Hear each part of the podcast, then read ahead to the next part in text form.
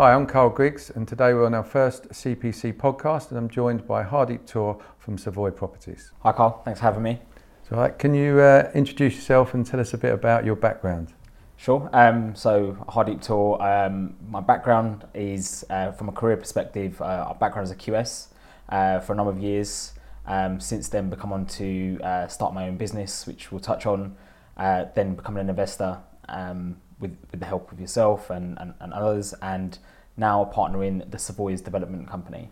That's uh, in summary, you're a QS, Yeah. an investor, Yeah, you run My Toors, correct. and now a partner in Savoy Developments.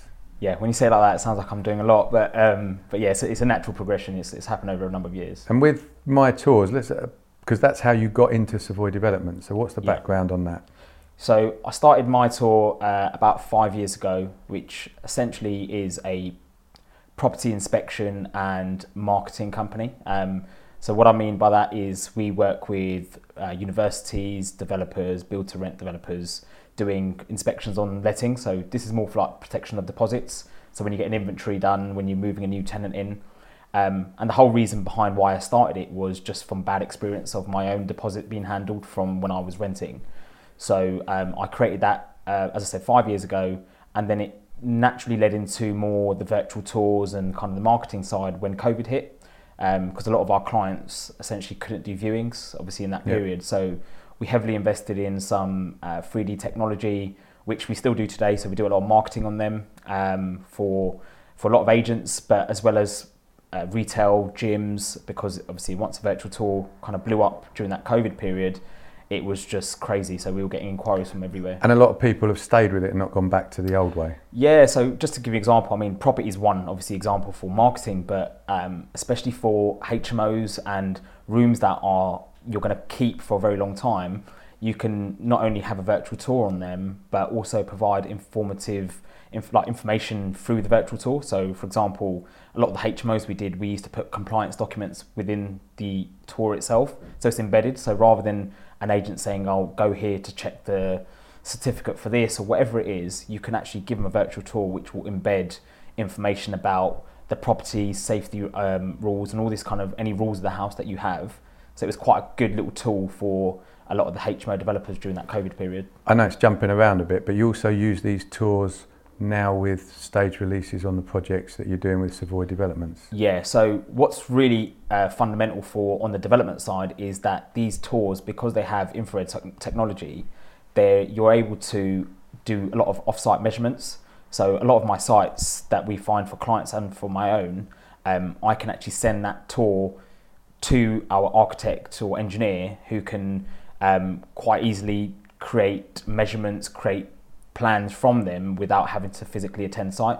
So you can imagine how much time that will save for a lot of these um, sites. And you can also export it into kind of um, DWG format, which is a lot of the architects' kind of CAD format that they need.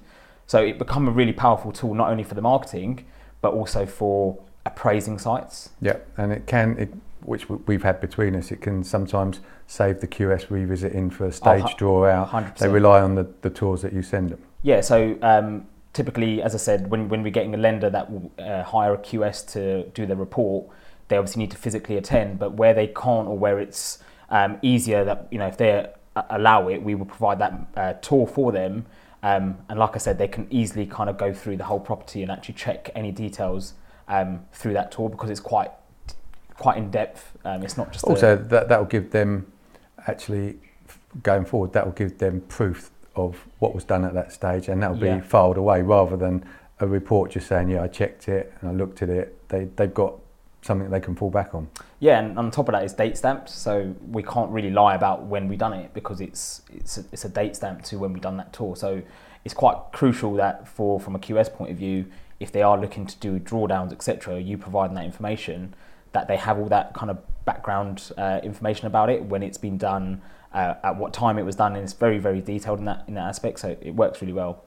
It worked, certainly did work well. And then from there, that led on to the introduction with Savoy Properties because you started working with them on Yeah. that.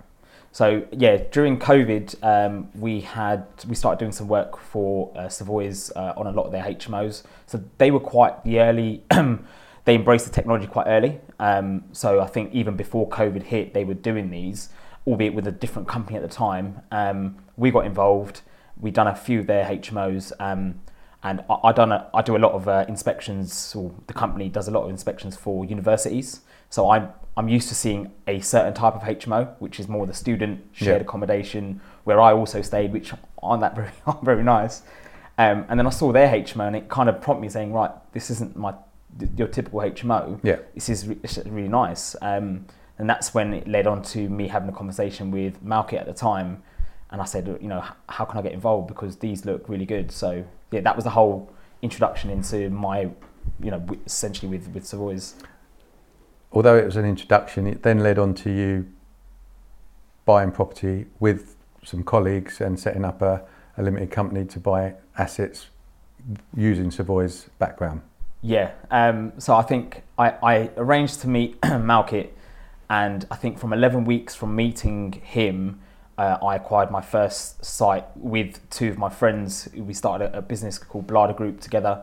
Um, and we used yourself to do the financing, and that was a whole new world to me. Mhm. So having the guidance from Malkit and Sanjay and understanding how that process worked um, really gave us the confidence because And that, that project was uh, a f- you bought a flat at auction. Yeah, so it was a freehold shop and uppers. Yeah. Um, but the shop was sold on a long lease, so essentially the only benefit was the flat, but crucially on, on, a, on a freehold basis. Mhm. If it was leasehold, it wouldn't be in the same Yeah. sort of deal. But yeah, it was a freehold um, flat in, in Acton which they then converted for you into, to a five bedroom, um, all ensuite HMO. Yeah, so and then we returned your money and went on to, you've got third, three projects down now. yeah, three projects on the go. Um, sorry, um, two projects completed, on, on, nearly completing on the third one, and then hopefully fourth in the pipeline. But all three are different, aren't they? Yeah, very different. Um, the first one, so funny enough, I don't think I've bought a standard residential property through that company. Everything we bought is either mixed use or commercial.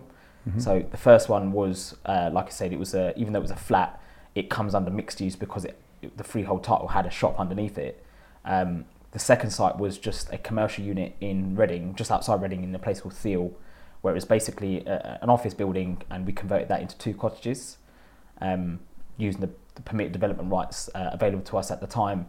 And then the third one is again similar to the first one, but dif- the difference is that we have the benefit of the shop, so we Yeah. own the shop and actually can convert the shop. So we're making a five bedroom HMO above the shop and two flats in lieu of the shop. And without blowing your trumpet, um, I think Savoy's then saw the benefits of bringing you on board through the working with My Toors and being an investor, and then you became a partner in Savoy Developments. Yeah, I think Savoy's developments was again is a more of a natural progression of what we were doing uh, within Savoy. So uh, even when we would, I had my first site through Savoy's and they'd done the development.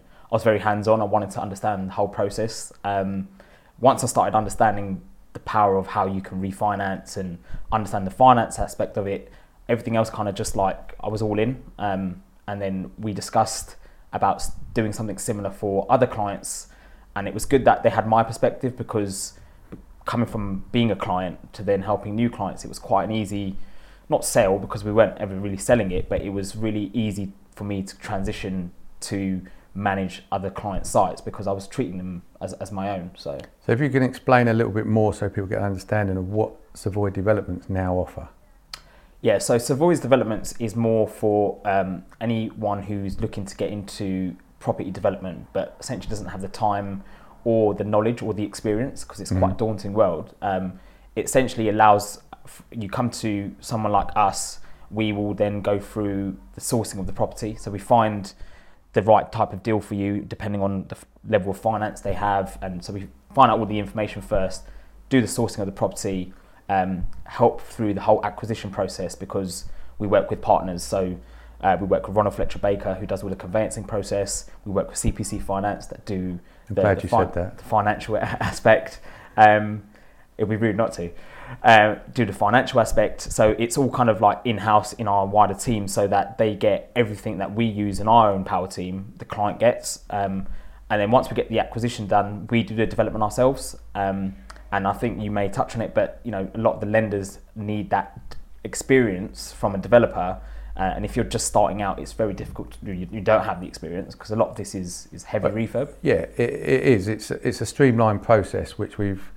I've been working with Savoy for ten years, and it's built up so that the clients with, as you say, no experience or not having the time to do it, just sit back, leave it all to you and us to to make sure it works. First of all, that's the that's the, the benefit of it. They don't have to waste their time looking for a property, making sure the figures work. You do all that before they even make an offer. Yeah, and, and that's the thing. So everything then is presented to the client so that they have the assurity that assurity that the, the deal will work. So you know, anytime we find a deal, it's not just going on the portals and saying right, this may work. It's a lot of background uh, due diligence that gets done. So one, stress test the numbers, and then two, paying the professionals to you know see if it will work. So architects, planning consultants, engineers, we do all that work up front. So it will save them time and money if they were doing it themselves. along with us doing the, the finance side Yep. because the lenders rely on your experience, um, they're happy with your track record, and in every case where we've gone to a lender, you as Savoy's in one entity or the other have already got your own finance with them. So it's a risk for you Yeah. because if your project goes wrong, you could lose your funding line. Yeah. Um, so it, th- there's a benefit for everybody to produce.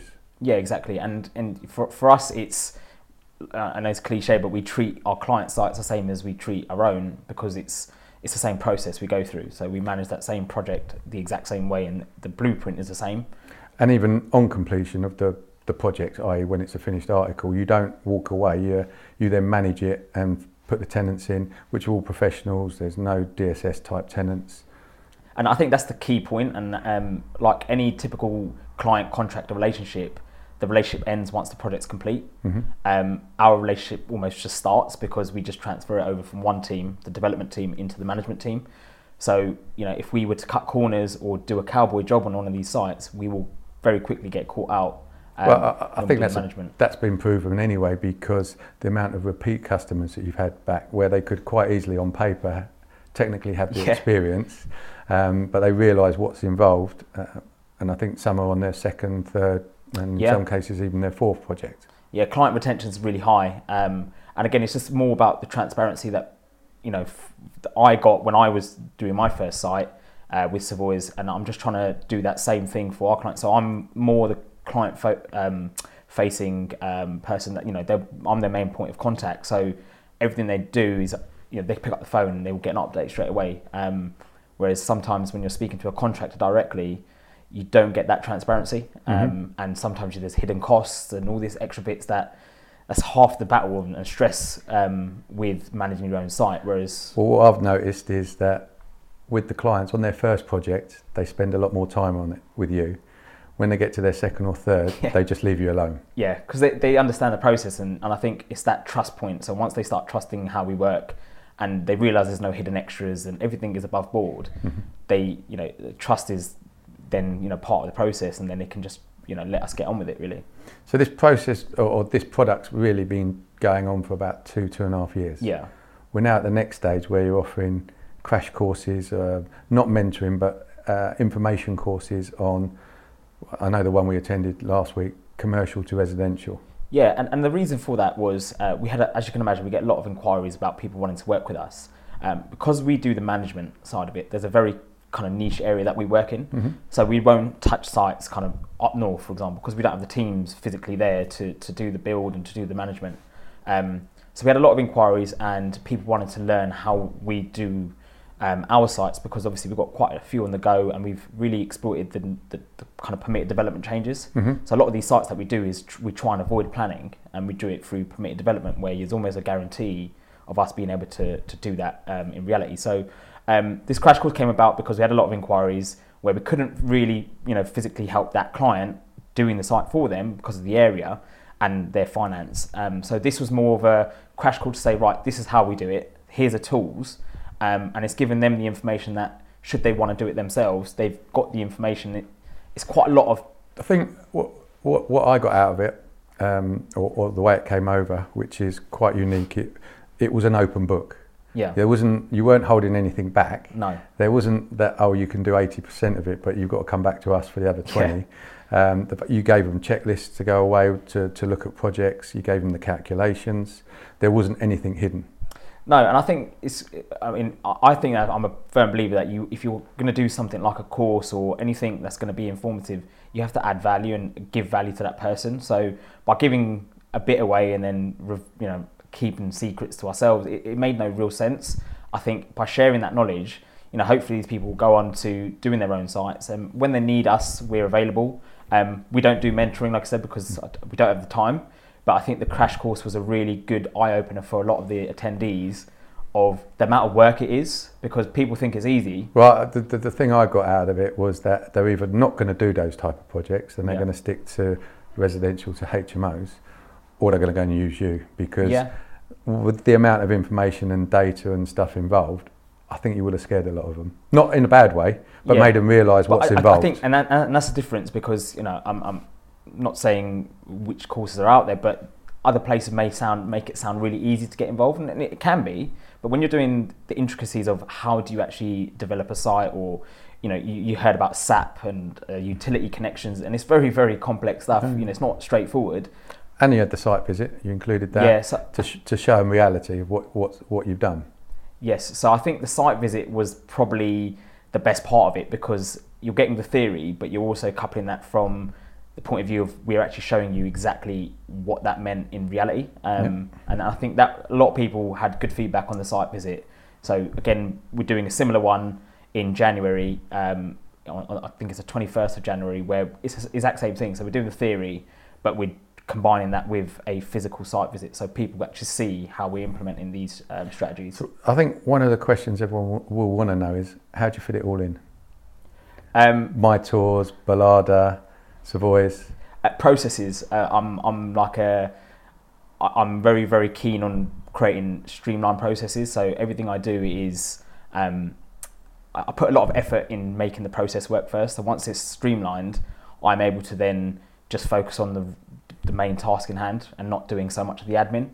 Um, the admin kind of controls itself. Mm-hmm. So for me, I really enjoy it. That's that's the biggest thing. So once yep. you enjoy it, it's not really work. Um, but yeah, it's it's having the processes in place, and, and I'm, I'm kind of you know speaking to Malcolm and Sanjay, they'll tell you, I, you know, I've got a, a structure for everything I do in terms of folder structures or anything I do online, any any of the, the crash course stuff, everything's kind of structured in a way that I have key targets and and once I meet them, it's almost like streamlined. I have a process behind it. And if, if from this somebody wanted to reach out and touch, contact you, what, what's the best way of doing it? Uh, so it depends. So there's various dep- depending on what they want to contact me on. If it's for obviously the inspections and the um, and the virtual tours, then I've got My Toor, which is uh, probably the best way is just the uh, Instagram, which is at My Toor UK. Um, from the Balada Group perspective, that's a personal investment yeah, company, so there's no real contact for that. But for the development side of things, again, um, uh, Instagram is probably the best way, and it's just um, at Savoys underscore developments. Excellent. I think we've learned quite a lot about you today, and uh, yeah. hopefully there'll be uh, people get in contact with you. Yeah, brilliant. No, it's been good. Excellent. Hi. Uh, well, that's that ends the uh, podcast for today. And if you want to get in touch with Hardeep, uh, he's given you how to. Otherwise, contact me at CPC Finance by all the normal outlets.